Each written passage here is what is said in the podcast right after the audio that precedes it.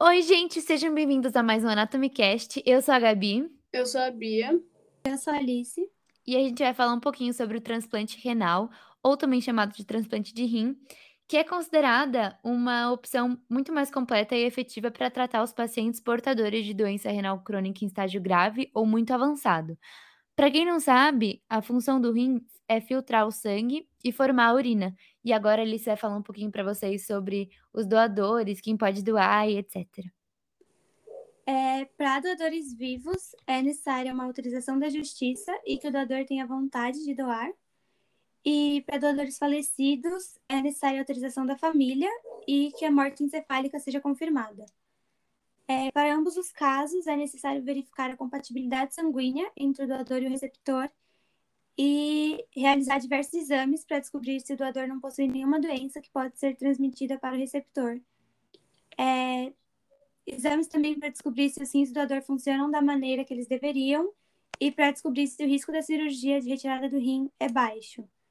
É, para receber rins de um paciente falecido, é necessário que a pessoa esteja registrada na lista de receptores de rins e que eles tenham sido retirados em até meia hora após a parada cardíaca e até 48 horas fora do corpo. A cirurgia dura cerca de 3 a 4 horas e consiste em implantar um novo rim na região inferior do abdômen, unindo os vasos sanguíneos do receptor ao órgão transplantado, além de implantar um ureter no novo rim. É, o pós-operatório é simples e dura cerca de três meses. Nesses três meses também não é indicado fazer atividades físicas. Logo após o transplante, o paciente já começa a receber remédios para o rim não ser rejeitados, que são os imunossupressores. É, também são feitos exames de sangue e urina regularmente. É, e daí, na consulta, o médico analisa a creatina no sangue, se tem problema na urina, é, proteína na urina e como está a cicatrização. E também se o paciente está usando máscara em lugares fechados. Aí também tem uma cantora, Selena Gomes, que foi diagnosticada com lupus, que é uma doença inflamatória autoimune. E os rins começaram a falhar e ela teve que fazer um transplante. E no transplante o, o rim foi rejeitado e ela teve que fazer uma cirurgia de emergência. Para a gente entender um pouquinho sobre a lista de espera no Brasil e como funciona e etc., a gente precisa primeiro ter em mente de que não é acordo com a chegada na lista. Muitas vezes o primeiro a chegar nem sempre é o mais apto a receber o rim. Isso acontece porque a fila de espera funciona como uma peneira, então ela filtra os receptores de acordo com as características do doador, o peso, a altura, o tipo sanguíneo, se bate, etc. É, o tempo de espera, mais ou menos, para um transplante no Brasil é de 3 a 4 anos. E hum, no nosso país são feitos 6 mil transplantes ao ano.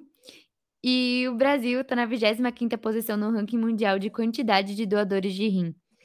E cerca de 10 mil novos pacientes entram na lista de espera por uma doação a cada ano. E 130 mil realizam diálise no país. Ou seja, elas estão em estado grave e necessitam de um rim.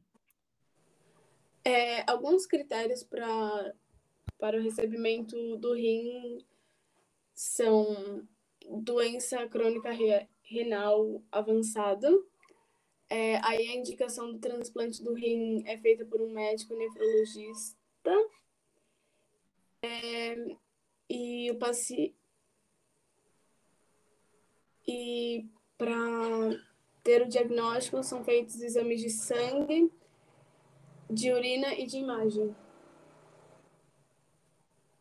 O tempo de funcionamento do rim é, varia de acordo com alguns critérios. Então, para doador vivo, geralmente o rim tem maior sobrevida. É, é, depende também do correto de medicamentos imunossupressores. Então, se a pessoa não usa corretamente os remédios, é provável que a sobrevida do rim seja baixa e que tenha rejeição do órgão. e que deve ser também evitada ao máximo até o transplante, é, transfusão de sangue. Algumas complicações que o transplante de rins pode ter é rejeição do órgão, infecções generalizadas, trombose é, e obstrução urinária. Para evitar essas complicações, o paciente deve estar atento aos sinais de alerta, que, é, que são febre superior a 38 graus, ardência urinar, aumento de peso em pouco tempo, é, tosse frequente, dificuldade para respirar, é, ou inchaço, calor e vermelhidão no local da ferida. Além disso, é fundamental que o paciente evite contato com pessoas doentes e evite locais poluídos. É, é necessário também que ele faça alimentação correta e adaptada,